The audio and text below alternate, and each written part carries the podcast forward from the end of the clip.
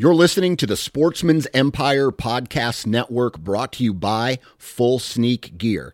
Check out their entire lineup at fullsneakgear.com. Also, be sure to check out our entire stable of podcasts at sportsmansempire.com. New from Moultrie Mobile, the Feed Hub offers first of its kind cellular connection and control for nearly any spin cast feeder on the market. When used with the Moultrie Mobile app, you can monitor feed and battery levels, run feeders on demand, receive alerts when feeders are clogged, and remotely adjust feeding times. The Feed Hub is ideal for anyone who maintains feeders. Remove the guesswork and save time by planning feeder maintenance before you drive to your hunting property. For more information, visit moultriemobile.com. The Sportsman's Nation is a 2% for conservation certified business. This means that we donate 1% of our time and 1% of our revenue to conservation. If you want to find out how you or your business can get certified or learn more about the organization, visit fishandwildlife.org. Hey, guys and gals, welcome to the Oklahoma Outdoor Podcast, where you will be educated, entertained, and equipped to get more out of your outdoor experience. So hold on tight because here we go.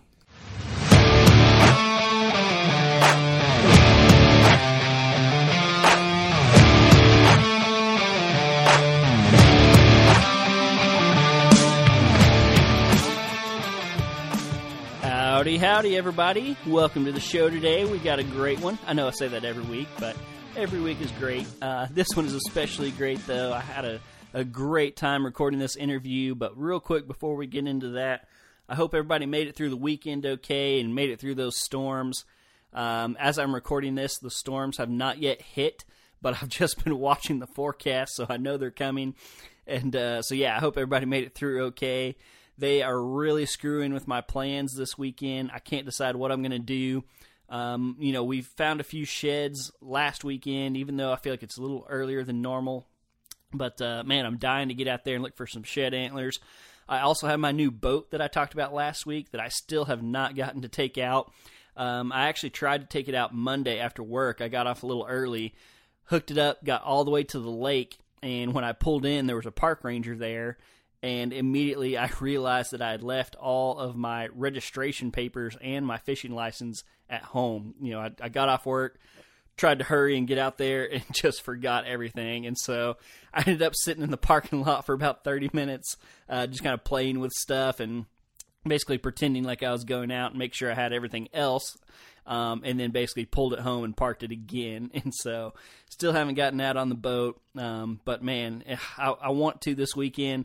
It's supposed to storm Friday and then Saturday they're saying there's a little break, but there's still like a 20% chance. And I just don't know if I want to risk a storm the very first time I take my boat out, and so so maybe I'll uh, park the boat this weekend, wait till the following weekend, and just do a little shed hunting. So anyway, like I said a minute ago, today we're going to be talking about bass fishing, and we are joined by Bill Wright. And Bill has been fishing for a long time. He runs a guide service now in his retirement and he came up with something called the Okie rig. He's the inventor. He actually invented it uh, and took Jimmy Houston out fishing, and uh, Jimmy's actually the one that kind of helped him name it. And uh, it's it's an awesome thing. It's it's basically helps you tie a proper Carolina rig and uh, and yeah, I don't want to talk about it too much because I don't want to ruin it for you guys. Um, man, Bill does a great job explaining it all, and that's not the only thing we talk about. You know, we talk about kind of some beginner fish stuff. Um, you know, if you're going to go out there and get into bass fishing, you know, he talks about some rod and reel stuff, and then he does a great job of just explaining bass and how they live, where they live, how they function, how they function in the lake, how you know temperature and all that good stuff um, pushes them around the water. And so he is just a wealth of knowledge. And I had an awesome conversation with him. I really loved it, and I think you guys are too. So, so yeah, I don't want to beat around the bush. We're gonna get straight into this. Uh, man, have a pen ready because uh, this is an awesome conversation, and he goes into a lot of really good detail. So be prepared for that. Um, so yeah, without further ado, here's my conversation with Bill Wright. Hey everybody, welcome to the show. Today I'm talking to Bill Wright. How you doing today, Bill? I'm doing good, John. I'm doing great. Thanks for having me on. Yeah, of course. I'm excited. I'm real excited. You know, I I drive by a lot of lakes every day, uh, you know, around work, and uh, I want to be out on them. And so this is just making that even worse. understand that. Understand it. Okay. Well, Bill, real quick before we jump into it, why don't you uh, just introduce your little yourself a little bit and tell us what you do? Sure. Uh, my name's Bill Wright, uh, and at the present time, I'm the lake uh, record holder at Eufaula for the largest bass caught there, uh, 11 pounds and 14 ounces. Caught it in 2012, and it's still the lake record. Uh, I retired from the post office in 1999, and I've been fishing ever since. I've been fishing all my life, probably 60 plus years, and and uh, just just fish almost 200 days a year. Used to fish 300 days a year, so I've cut back a little bit. awesome, awesome. And has it always been fishing for fun, or did you ever do tournaments or anything like that? Oh, I I used to do tournaments quite a bit, and and uh, I probably last tournament I fished was 10 years ago, and uh, I found out with tournament fishing, there's only two things wrong with it. Uh, they start them too late and they quit them too early. That's gotcha. the only thing I see wrong with that tournament. Uh-huh. I like to be out there from daylight to dark. Yeah, yeah. You're probably one of the few people that would say that fishing tournaments you don't get to fish enough. But, That's uh, it. I really, you really don't. Yeah. But you know, like I said, I know a lot of people do and have coffee with with a bunch of guys that fish tournaments. We sat at that table, and one time we figured up, and there was over 300 years of bass fishing tournaments set at that table. Mm, man, man alive! Oh, that's awesome. Awesome. Well, now that we know a little bit about you and got your resume, uh, let's talk fishing a little bit. So, sure. Um, you know, before we really get uh get off the deep end, uh, if you wouldn't mind, just you know, if we have anybody listening that's maybe new to bass fishing or just getting into it, uh, I was hoping we could talk a little bit of basics real quick. And uh, if you know, if somebody's just getting into the sport, um, what is some some gear that they could uh, or might need? You know, some basic rod and reel setups. And you don't have to give brands or anything, but you know, sure. what type of reel maybe, and what type of rod length and power and all that good stuff would you recommend? Right. If you're just if you're just beginning uh, bass fishing and things, uh, you don't need the high dollar equipment and things like that. Uh, the rods, um, rod length about six and a half foot to seven foot. Um, and the reels, uh, you can start if you're not real good, you know, just starting with it and stuff. Uh, uh, the uh, spin cast reels, which are basically the closed face, people call them closed face spinning reels and mm-hmm. things, are really really good way to get started and things. Then you can move on up to the spinning reels, which uh, eliminates. You don't have to worry so much about backlashing and mm-hmm. stuff. Mm-hmm. But once you get to that bait casting reel, then you that takes some practice and things, and it's not all just educating your thumb to slow it down when you make a cast. It's actually learning how to set the brake systems on it and things to uh, get your maximum distance out of it without backlashing mm-hmm. and things. As far as uh, baits and things like that, uh, spinner baits to start with, small spinner baits. Uh, I would suggest um, oh any any little small spinner bait that you can come up with. Uh, there's several of them out there on the market. Um, worms, any kind of worm and stuff and things that are that are small and things because the whole idea is to go out there and catch some fish and stuff and mm-hmm. Re- really learn your equipment and stuff. And then as you you get better and stuff with it just just keep moving on up and get better equipment you'll find out you're a lot more sensitive uh, once you get away from some of the inexpensive stuff. And uh, you just really get so you really enjoy it you know? Mm-hmm. awesome. Yeah i think i was uh i was probably in eighth grade when I got my first bait cast reel, and I don't, I honestly don't know if I'd ever seen or heard of one. And that very first cast, I threw it out there and let it go, and and uh, got to experience my first bird's nest on my very first cast. And so, oh yes, I think uh, I think I think we've all gone through mm-hmm. that and stuff with it. Yeah, things. yeah, like I said, uh, yeah, uh, equipment, like I said, is is not as important as just learning the equipment itself and mm-hmm. things. And gotcha, gotcha. Awesome. Well, now that we got a little bit of a, a base to go off, um, again, before we jump into tactics real quick, uh, just you know, it's rare we get to talk to somebody with so much experience and uh, and so much knowledge. So, uh, I'd love for you to give us just a quick, I call it a bass lesson. You know, um, where do bass spend their time? You know, how do they react to water temperature, spawn? You know, if you could just give us a quick rundown of bass, uh, you know, I think that'd be really beneficial for our listeners. Sure, sure. Um, yeah, I spend a lot of time on the water, and I didn't mention earlier, I do guide. I, have been guiding for about the last three or four years. Um, uh, you, you really do learn a lot being on that water as many days out of the year and stuff, what these bass are doing. Uh, the first thing that you, you learn about these bass and things is that they're actually they're schooling bass. They they they stay in schools. Now they may only be four, five, or six to a school, or they might be a hundred. But that's one of the first things you need to keep in your mind that these things are schoolers. Uh, a lot of people uh, don't understand that because uh, they like to fish in the shallow water. So they move to the shallow water and stuff. They go down a bank, they catch one here and there and stuff, and they think, well, that's the way the bass are, but they're not. That's just stragglers that have been up there and have been left behind. But The school has moved on out and things. But uh, the water temperature dictates quite a bit to them and things.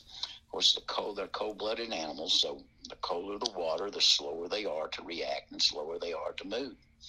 Um, they in the wintertime they get almost dormant. They'll just go out there and suspend and just sit there. They do still eat. People don't understand that. They do still eat in the wintertime. And generally they're going to hang around where there's balls of shad and things like that where they don't have to put out so much effort to catch them a meal and things. But as the water starts warming up and things, they'll start moving out of their deep water holes first place they generally move to is they'll move right up on their on points and things, and that's called staging. They'll move up on these points to stage, and that's when the water temperature is starting to get into the 50s. By the time it's about the mid 50s, uh, the, the little male bass have already moved to the banks, and they're scattered out. And generally, it's always on a north bank, where it's catching that southern exposure from the sun and the little males will move out and start building the nest. Generally, this is all taking place generally, generally in the latter part of March, which we're moving to right now. Um, then you'll come into the moon phase. Now, that first full moon in March, depending on the water temperature, the females, the bigger fish, will then move from these staging areas up on those nests to lay their eggs. Now that happens like here in Oklahoma, like I say, the first full moon, which is coming in the latter part of this month. Uh, that's when they move up. Now, if the water temperature has not warmed up enough for them, which is generally about 60, 65 degrees, uh, it'll be April. It'll be the first full moon in April. And generally, the first three days after the full moon, the biggest fish will be up there spawning. Uh, but you have to understand too that all the fish in the lake don't spawn at the same time. A lot of people, you get waves of them that'll come in at that time with that full moon. That's why three days after the full moon, you're still getting waves of them coming in from that deep water to spawn. Uh, once they get finished spawning, the female she'll move back out to feed up. The little male stays there and guards the nest and things till the fry hatch and then he will actually leave them and stuff, and then they become bait for a lot of other fish, including their own kind. Uh, but then once all that happens, the fish will start moving. They'll move back out. Generally, they'll move out to around 10, 12 foot. They'll start feeding up again. And then once they get full, they'll just move straight and go right back out to that deep water and school up. Uh, and that's the challenge that we have as bass fishermen is trying to figure out where those schools are at and things. Um, that's why the water temperature is such a such a thing. And as it as it heats up in the summertime, people say, well, you know, I still catch fish and it's 80, 90 degrees uh, water temperature and those fish are right up in the shallows. Well, when the water's really starting to get hot, we start talking about oxygen in the lake. How much oxygen is there in the lake?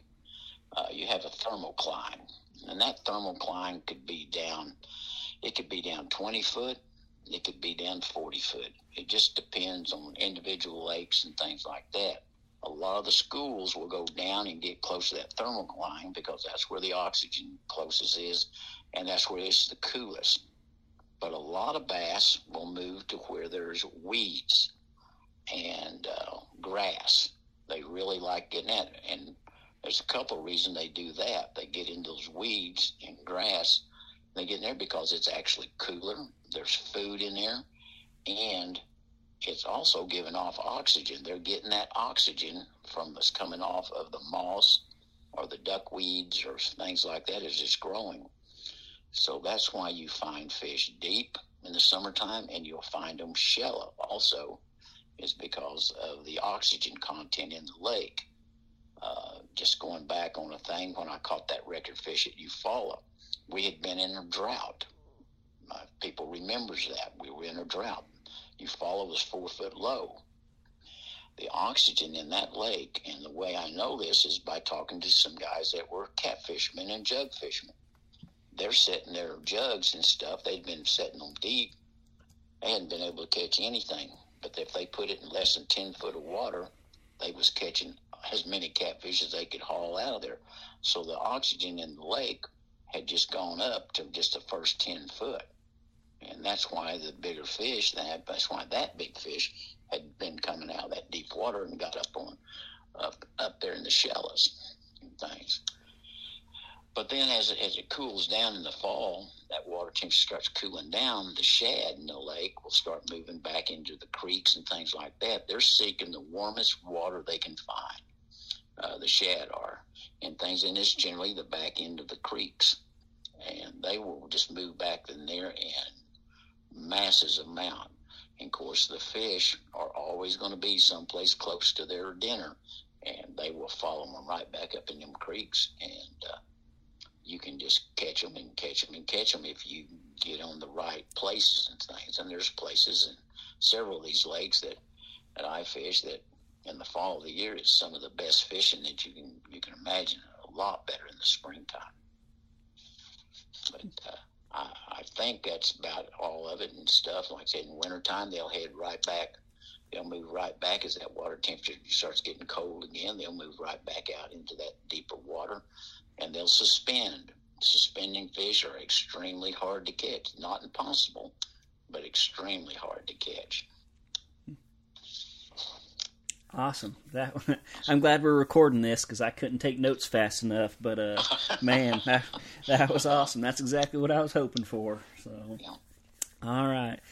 Well, moving on. Uh, so, Bill, you are the inventor of the Okie rig, and that's the main reason I wanted to have you on today to talk about it. And and I won't ruin any of it. I'll let you let you explain it. But uh, you know, I just want to hear obviously what it is, and then kind of how it came about and why you invented it. And so I'm just going to turn it over to you again and uh, tell us about the Okie rig.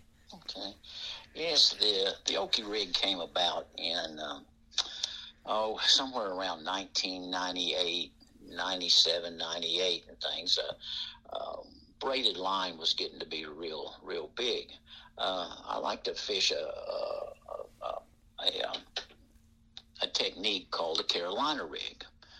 And basically, what a Carolina rig is just a weight and a bead with a leader off of the back of the swivel, and you uh, tie a, you put on a plastic and you drag it on the bottom of the lake. Uh, with monofilament, making cast with it and dragging it on the bottom of the lake and things, uh, you would cut your line, cut it, uh, get hung up, break it off. Now you have to retie and everything on there. It produced a lot of fish, but you really it was just really a pain to mess with. Uh, and when you set the hook on with monofilament, uh, there's stretch in it, so you can't get a good hook set. Well, I, I started using braided line, And braided line was unbelievable when it came to setting the hook. There was no stretch in it. You could make extremely long cast with it uh, because of the diameter of it is so much smaller than monofilament and really strong.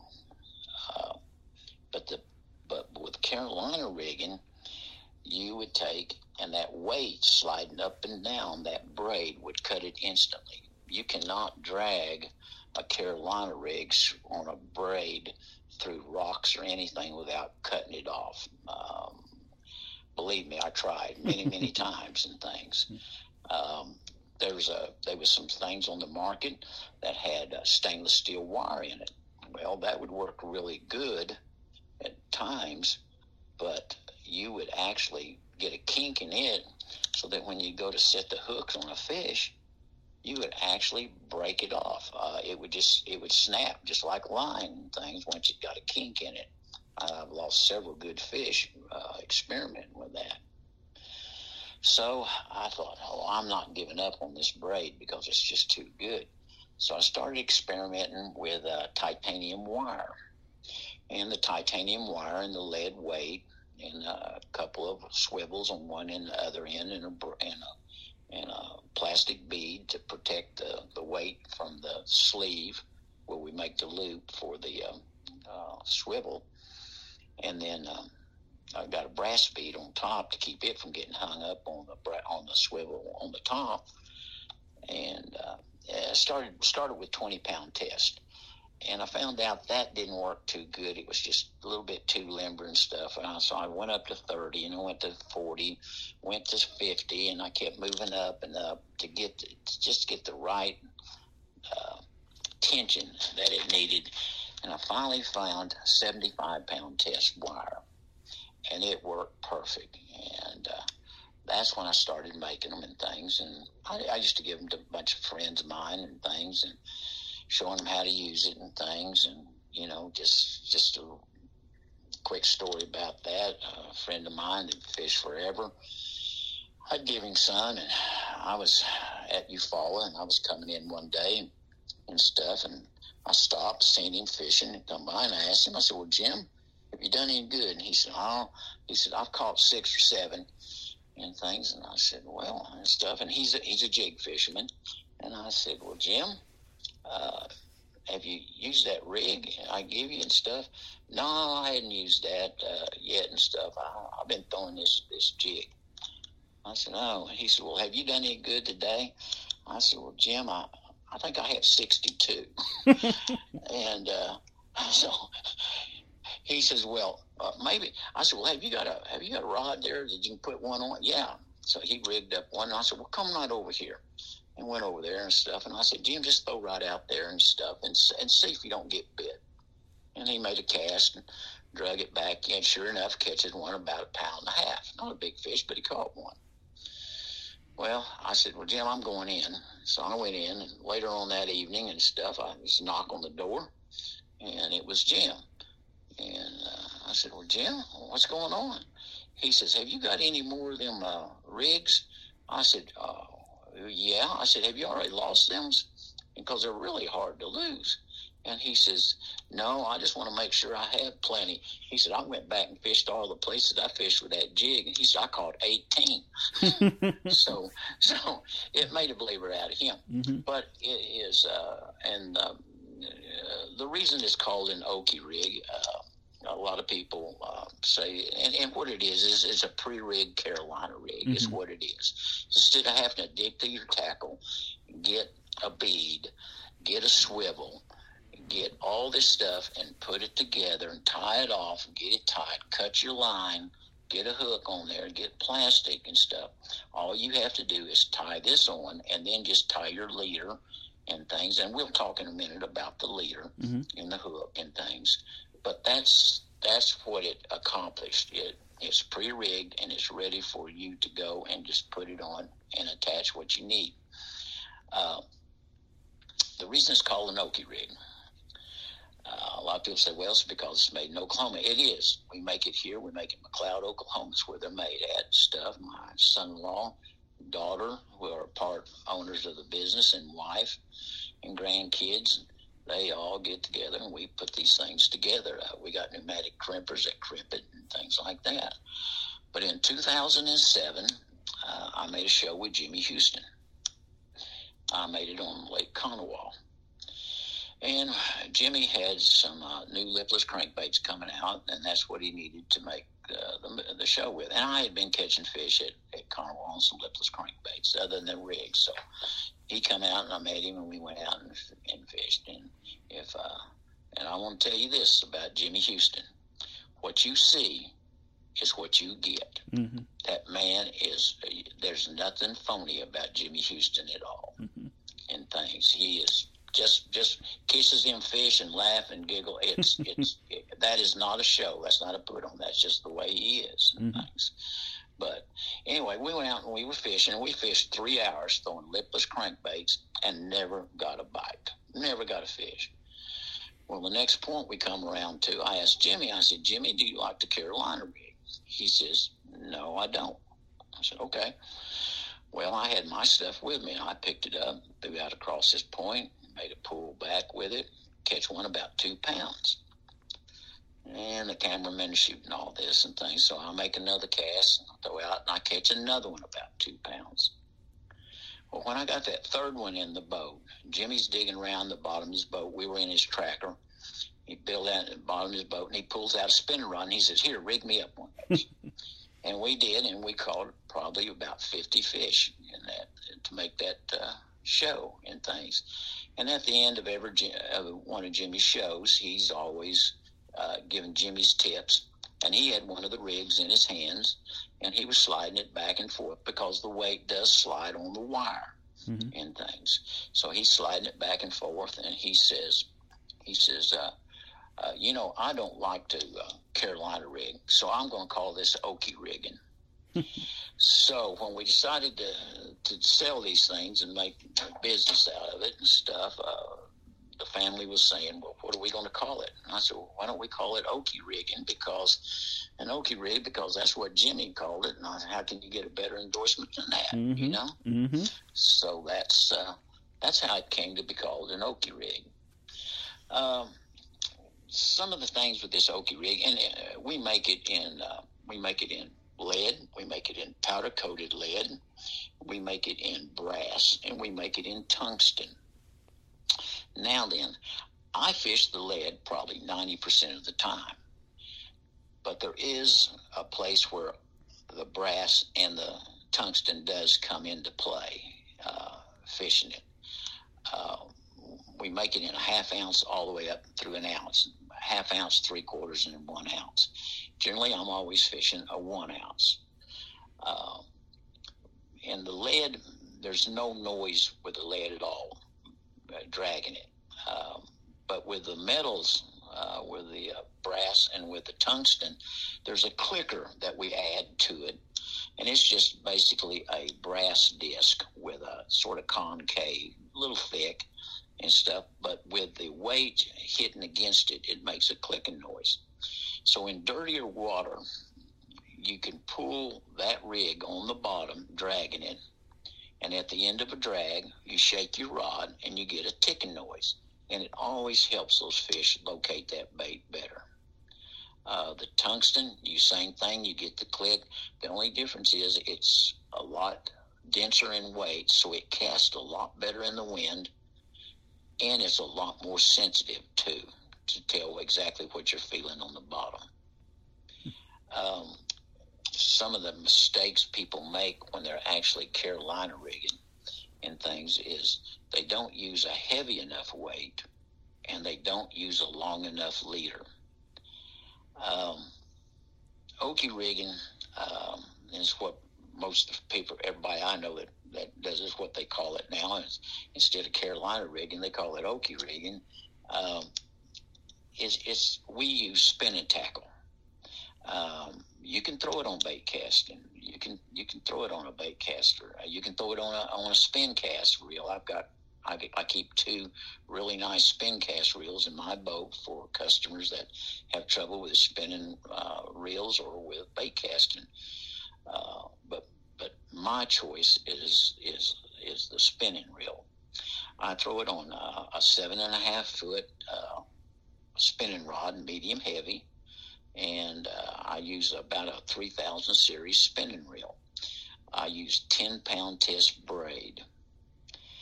Um, and like I said, I'm generally always throwing a one ounce on it. If it's one ounce lead, or if it's one ounce tungsten, or if it's one ounce brass.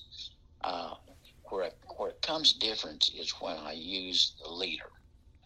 My leaders, when I cut them, I cut those things at five foot, 60 inches long. Hmm. The time I tie to a hook and tie time to the tie to the rig, it's down to probably four foot.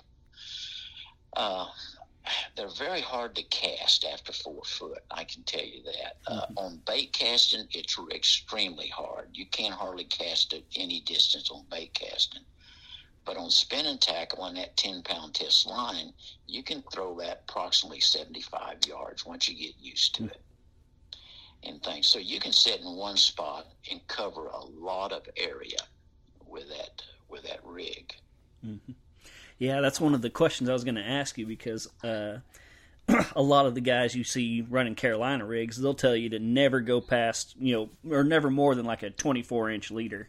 And so when I met you and you were talking about a four foot, uh, that's that's one of the big questions that came to my mind was kind of how do you manage it. But it makes a lot more sense with the spinning rod. Um, um right, right. Mm-hmm. Uh, yeah, the reason they don't want them over 24 uh, inches and stuff because on a bait caster they're extremely hard to get any distance mm-hmm. with it mm-hmm. and things. What the shorter the shorter the leader, the more distance you can get. Mm-hmm. I can tell you that. See, the longer the distance, uh, you get the drag, and you don't you, you don't do it. Um, baits on this rig.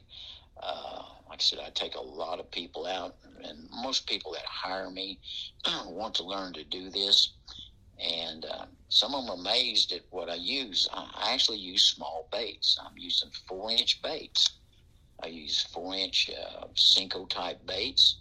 I use four inch brush hog type baits, uh, and in different colors. I, I, will use some six inch lizards, and at times I'll use six inch brush hogs, but generally it's the smaller baits.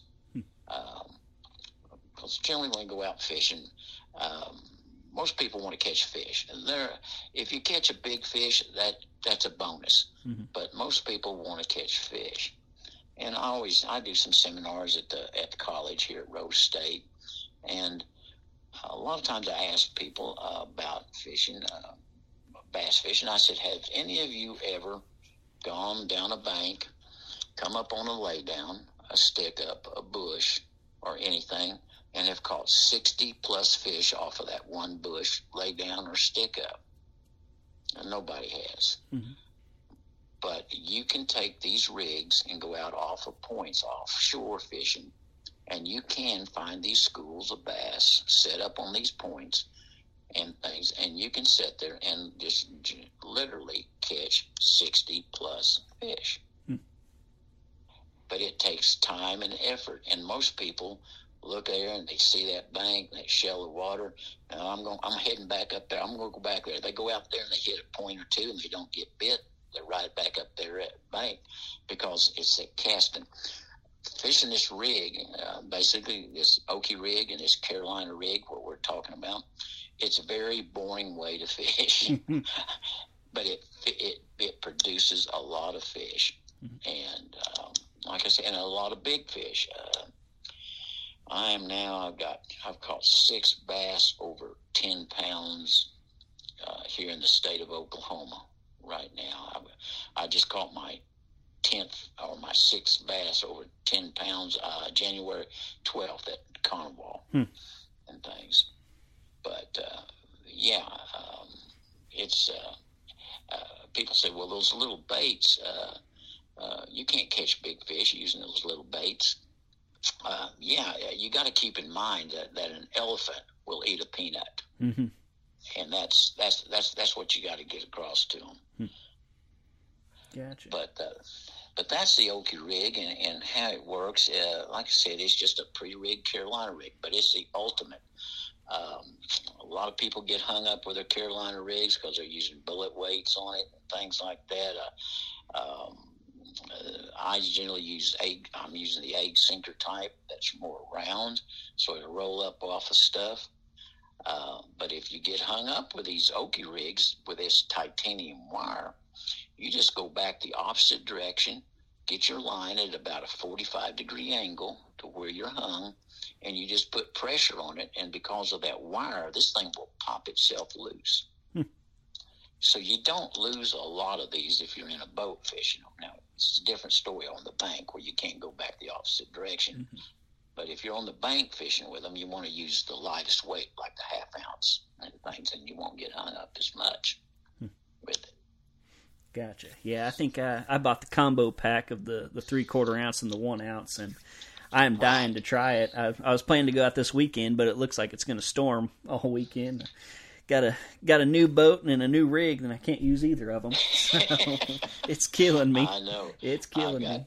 I've got guide trips starting Tuesday Mm. at, at Texoma. Mm, well, I hope So it clears up by then. I think it's supposed to. But, um, well, I got one more question before we get off of the Okie rig. Is there ever Sure. a time or a situation where you don't use it? You know, like pre-spawn or spawn, where fish are moving up shallow. Do you do you put it away I- then, or I don't. I, I can. You can still use it shallow. You can throw up into that shallow uh, water with it and things, and pull it back. Uh, uh, I, I I give people. I say if you could cut the hole in the ice, you can. You know, you can use this to catch fish Mhm. uh, twelve months out of the year. people could have done that a couple weeks ago? Yeah, yeah, Mhm. for sure. Yeah. But yeah, you can you can take and use uh, uh, a shell of water if it's shell in the spring. You can you can use a half ounce up there instead of that one ounce in that shallower water. Uh, the most popular weight for Carolina rigging or even this Okie rigging, which I sell a bunch of, is three quarter ounce. Uh, But again, that's that's one of the mistakes people make. They're not using that heavy enough weight. You want to stay in contact with that bottom at all times. Uh, you're going to be able to tell with these rigs. And I tell people this uh, about it when you're dragging it, you can tell if it's soft bottom or hard bottom. If you're using braided line and using like basically a one ounce weight, you can tell that bass like hard bottoms. They might be suspended up, but they like that hard bottom. They like to be around it and things. And only three things are going to happen when you're pulling this Okie rig. When you pull that thing, make that cast with whatever bait you're using, and a fish hits it, you're going to feel a tap, just like worm fishing and that. You're going to feel that tap, tap, and a little bit of tug and things. That tells you there's only one fish there. That's a single fish. You go out there with that rig, you pull that, and you're pulling it, and there's something grabs it and almost jerks the rod out of your hand. That tells you there's more than one fish there. He's that fish has grabbed that bait and trying to get it away from the rest of it. Hmm. That's why you got to get right back to that same spot really quick hmm. because they're ganged up right there. Or you'll be throwing that, pulling that rig, and you'll lose contact with the bottom, and you'll think, "Oh, did I break that off? What's going on?" No, what has happened? That fish has picked up that long leader, and he's picked it up. He's got that weight off the bottom. He's swimming towards you. Now you've got to hurry up, get the slack out, and then set the hook. Hmm. And the and the hook set, it's not like a worm where you snap your wrist and, and try to drive that hook in. It's a pull. Hmm. You just feel that, get the tension out of it, and you just you just slack out that line, and you just make a hard pull with your rod. You're pulling that hook because on those little baits I was talking about, I use a one aught O'Shaughnessy hook. That's what I use, and uh, uh, it it works really good. I've caught a lot of ten pound fish with it. Uh, it just when the fish picks that little bait up, they'll suck it in. and It'll go right into their gullet and things, and that hook is down. Very seldom you ever catch them on the sides of the mouth or anything like that, where they can straighten that hook out. You know, say, but I tell people when you get it out of those bigger fish and you get that hook out of them, it may look like a harpoon, but it'll hold them. Awesome, awesome. Now, on your hook set, do you recommend going out to the side, like a car? You know, a lot of people say when you fish a Carolina rig, you need to set the hook to the side instead of up over your head. Is there exactly? Okay. Exactly. Yeah, you definitely want to do. You want to even fishing it. You never want to pick that rod up and do over your head, trying to pick it up and drag it like you, like you're doing a Texas rig worm or something like that, mm-hmm. because that makes that weight come up off the bottom. You've lost that bottom contact, so you're not kicking that debris up constantly to attract that fish. Hmm. That weight dragging on the bottom, kicking that debris up, is actually what attracts the fish. It leaves a debris trail under the water, and the fish see that and they come looking for it and they grab that bait on the behind there. That's why you always want to start your rod. You want to keep it parallel with the water, and when it's just a sweep with it there, you don't want to set it up because if you jerk too hard, there's a couple things can happen. You're going to jerk it out of that fish, or you're going to take and you're going to break that leader off on it, or you actually can even break that braid jerking up them too hard. I've, I've had customers do that, and, and after they slow down a little bit, then then they start catching fish. So Gotcha. Gotcha. Yeah. Awesome. well, is there any other any other things you want to mention about the Okie rig before we move on to a, a different topic? no, it's just uh, it's just a good and easy way to catch a lot of fish. Just I, I'll give you just a few examples real quick here on this. Uh, last year, um, um, I should start the year before last at Eufaula in the fall. I had uh, two guys hired me to fish, and uh, uh, they fished. Uh, they fished till they started that morning around seven o'clock, and at five o'clock, I think they had uh, they had uh, fifty nine bass. Um, and they wanted to catch that 60th. Well, it took us to almost 6:30 to catch their 60th bass, Mm. and of that.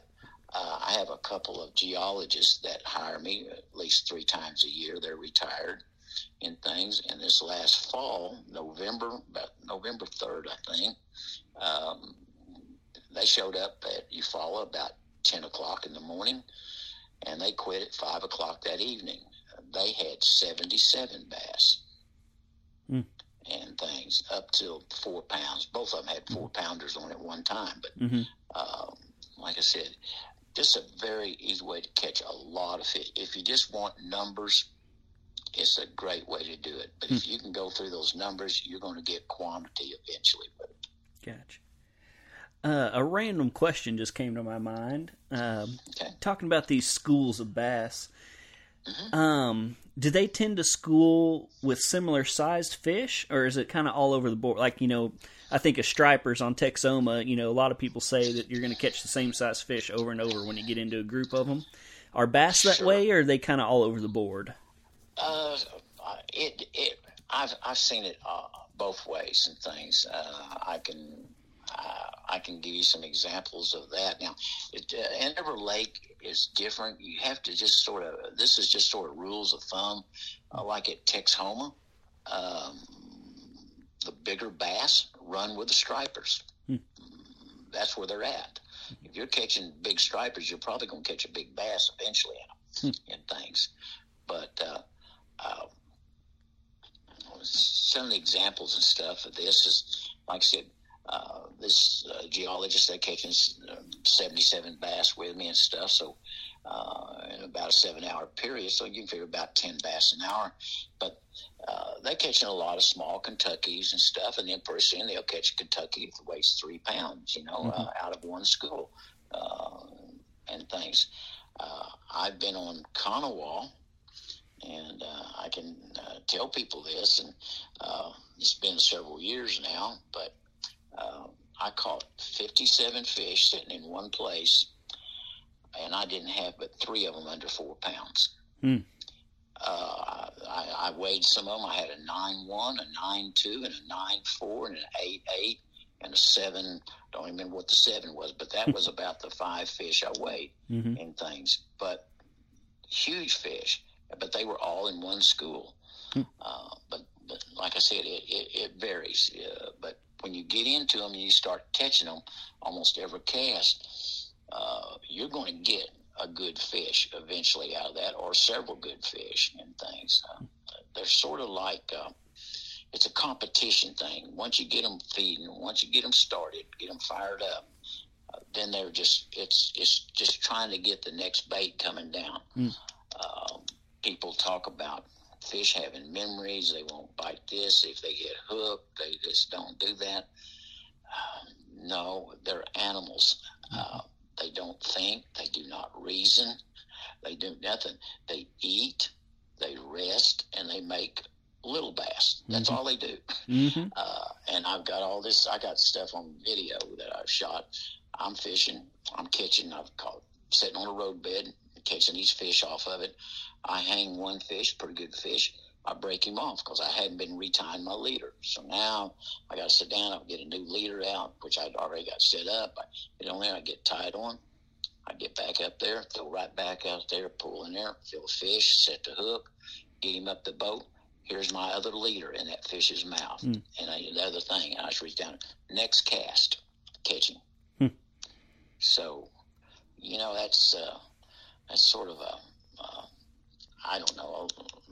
I- I've seen a lot of weird stuff like that as much as I fish, Yeah. but I've done that several times. I've caught, I've been in one place and catch fish on uh, these these baits and stuff, and uh, you know, uh, miss a fish and stuff, and come back a couple of days later, fish in that same place and catch a fish, pull it up, and there's that bait sticking in that fish's mouth. Hmm. I'd pull it out and get the hook or whatever. Sometimes he's just got the bait in there and things, you know. So Very cool. Very cool. Yeah. Well, we got a little bit of time left, so I got a fun, uh, fun bonus question for you. And right. uh, you don't have to give away any location on that. You don't have to give away any of your secret spots. but, but if I said, Bill, I'm going to give you a million dollars if you can go out tomorrow and catch the state record bass. Uh, how are you fishing? What are you looking for? You know, what uh, as far as like structure and all that good stuff. You know, if I if I said I'll give you a million dollars to catch a state record, how are you going to fish it? Yeah, I'm I'm looking for the deep, clear lakes. Deep, clear lakes grow the bigger bass. Uh, the lakes that if you want to catch a big, huge bass on is going to be right now. The number one would be Arbuckles, Lake of the Arbuckles, would be number one. Uh, number two would probably be Broken Bow down there. Uh, number three, it's a little dirtier, but would be McGee Creek. Mhm. And number four would be Konawa. Hmm. Big fish in Konawa and things. Uh, different lakes though, like uh, Arbuckles and stuff. Uh, those fish get get beat up pretty bad. So again, I'd be using finesse baits down there, or I'd be out there with a big structure spoon, looking for them off of ends of deep points, forty and fifty foot deep, Mm. out there with a structure spoon. If I was going to look for a state record, Hmm. uh, and I'm talking about one of those six to eight inch structure spoons and things. Hmm. Uh, and like I said, that would that's that's the way I would go about it. Yeah. Well, you're blowing my blowing my mind. You know, I've basically just been a, a stock pond fisher. You know, for most of my life, and and I'm trying to you know selfishly I can have guys like uh, you on the podcast so I can learn more about it. But uh, 40 feet Sure. deep would not have been my guess.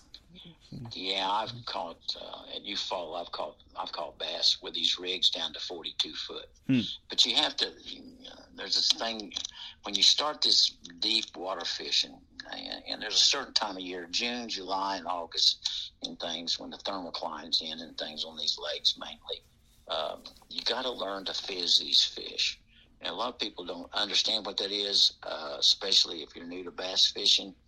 Uh, a lot of times you pull these fish out of deep water and they basically get the bends. Mm. Uh, their bladders uh, swell, and when you turn one loose, he'll just lay on top of the water there and flap, and he'll die and stuff. So you got to learn to fizz them. Uh, there's two ways to do it. You need a hypodermic needle, or they actually make things that they call fizzers. I actually own one.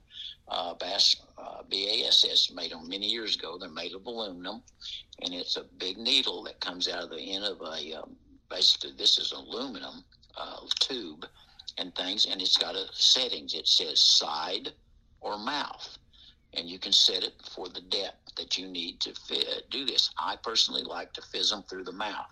It's hard to hold that fish down flat and you count back about two or three scales from his from his side fin and things, and you puncture that in there to get to that uh, that uh, bladder, his air his air bladder. Mm-hmm. Uh, in the mouth, you take this and you set this for the right depth, but you put it in there at a 45 degree angle, right between his crushers. And when you do, you push that in there. You'll just like letting the air out of the tire. You will hear it. It Hmm. will actually sound like air coming out of the tire. And then once you do that and turn that fish loose, he'll go right back down. Hmm. And if not, if you don't, you'll kill him. So if you really start doing that, you really need to learn to do that. And uh, uh, you need to have it in the boat uh, so that you'll you can learn how to do that. Great tip. Great tip. Well, Bill, this has been awesome. Uh, man, I hope everybody who listens to this listens to it a second or a third time to pick up everything you've said or, or have a pen and paper ready when they go through it the first time. So, uh, yeah, this is this has been too, John, and stuff. fantastic. I hope you know, like I said, I've I've I've learned, uh, like I said, uh, just just so much fishing and things, and and I mean, I, I don't hunt, Mhm. I don't play golf, and things. The only thing I've ever done is fish and things. The only thing I've found out I love more than fishing is uh, playing with my grandkids hmm and things and uh, taking other people fishing. I, I didn't think I would like that, but a friend of mine here about three years ago talked me into guiding. Uh, I was really shy about it at first. I thought nobody wanted to go out and do that. And, oh yeah, they will and stuff. And uh, he's a striper guide. Had 34 years experience on Texoma full time and. And he says, "You get your guide license, I'll keep you busy." And he has, because a lot of his customers want to come down and striper fish, and then they want bass fish. And so, uh, uh, like I said, I I really enjoy it, and I take people out uh, bass fishing. Uh, I I take them out. I show them where the places are. I set them up. I don't fish. Uh, I'll show them how to do it, how to work things, and then I let them fish because uh, they- they're paying me to take them fishing. They're not paying me to go fishing hmm uh, if that makes any sense and things. So, uh, and uh, Well, speaking of that, I want to make sure you get to, to shout out your guide business and your Okie Rig business. So uh, tell everybody where they can get a hold of you and where they can find your products. all right, uh, to to order an Okie rig, uh, like I said, we like to deal with people one on one and things. So, if you want to order Okie rigs and things, uh, you can call us at area code 405 401 9054. You call, uh, just leave a message, and we'll get back to you, and we'll get you an order, free shipping. We'll ship it to you free, and things. And uh, um, like I said, uh, you really will catch a bunch of fish using it. Uh, as my guide service, it's called Okie Rig Bass Guide Service, and you can call at the same number uh, to book a trip. Um, I'm at certain time on certain lakes. I, I guide on Texoma. I guide on Eufaula. I guide on Murray, and I guide on Tenkiller in the fall. Only in the fall on Tenkiller. Generally, the first couple of weeks in October, and at Konawa. I'm at Konawa generally anytime up through June. I'll be on Konawa. I, I should have already done two or three trips, but the weather is already to knock that out this year over Mhm. there. But uh, uh, yeah, any anybody out there who just wants to go fishing, give me a call. My rates are real reasonable, according to everybody. Matter of fact, they tell me I'm cheap. I don't know. Uh, people say, "How long is a day? Is it like five hours, six hours? What?" On my guide, no, it's it's till you get tired. Not to when I get tired. I'm there. I'm when I'm out there. I'm there from daylight to dark. So it's it's up to you. Um, I get uh, two hundred dollars for one person, and I get two seventy five for two people. Uh, and uh, like I said, all you have to do is bring the proper clothing and whatever you want to eat and drink, and I provide everything else. Awesome. Thanks. Awesome. Well, Bill, this has been amazing. Uh, I really appreciate you coming on and, and talking to me today. Sure, John. Sure, John. That's that's that's. Uh, like I said, just just trying to get people more people out catching fish. You know, mm-hmm. that's it's fun. it is. It is. I hope to do a bunch of it this summer. So, all righty. Well, I appreciate the time, and it was a fantastic conversation. All right, John. Thank you so much yep. for having me. Thank you. Thank you. Bye bye. If that doesn't make you want to go fishing, I don't know what will.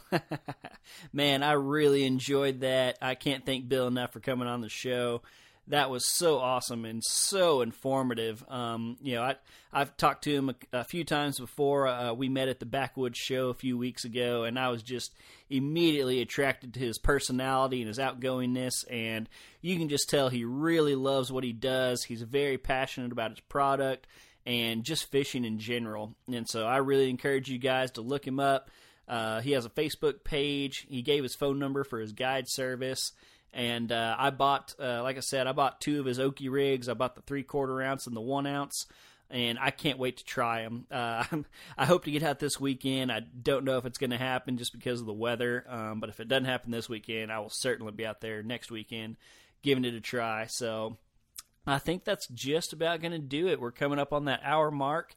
And so I won't uh, keep you guys any longer. But again, please look Bill up and keep listening to the show. I guess the only other thing I have is I always like to throw up my social media, Instagram and Facebook.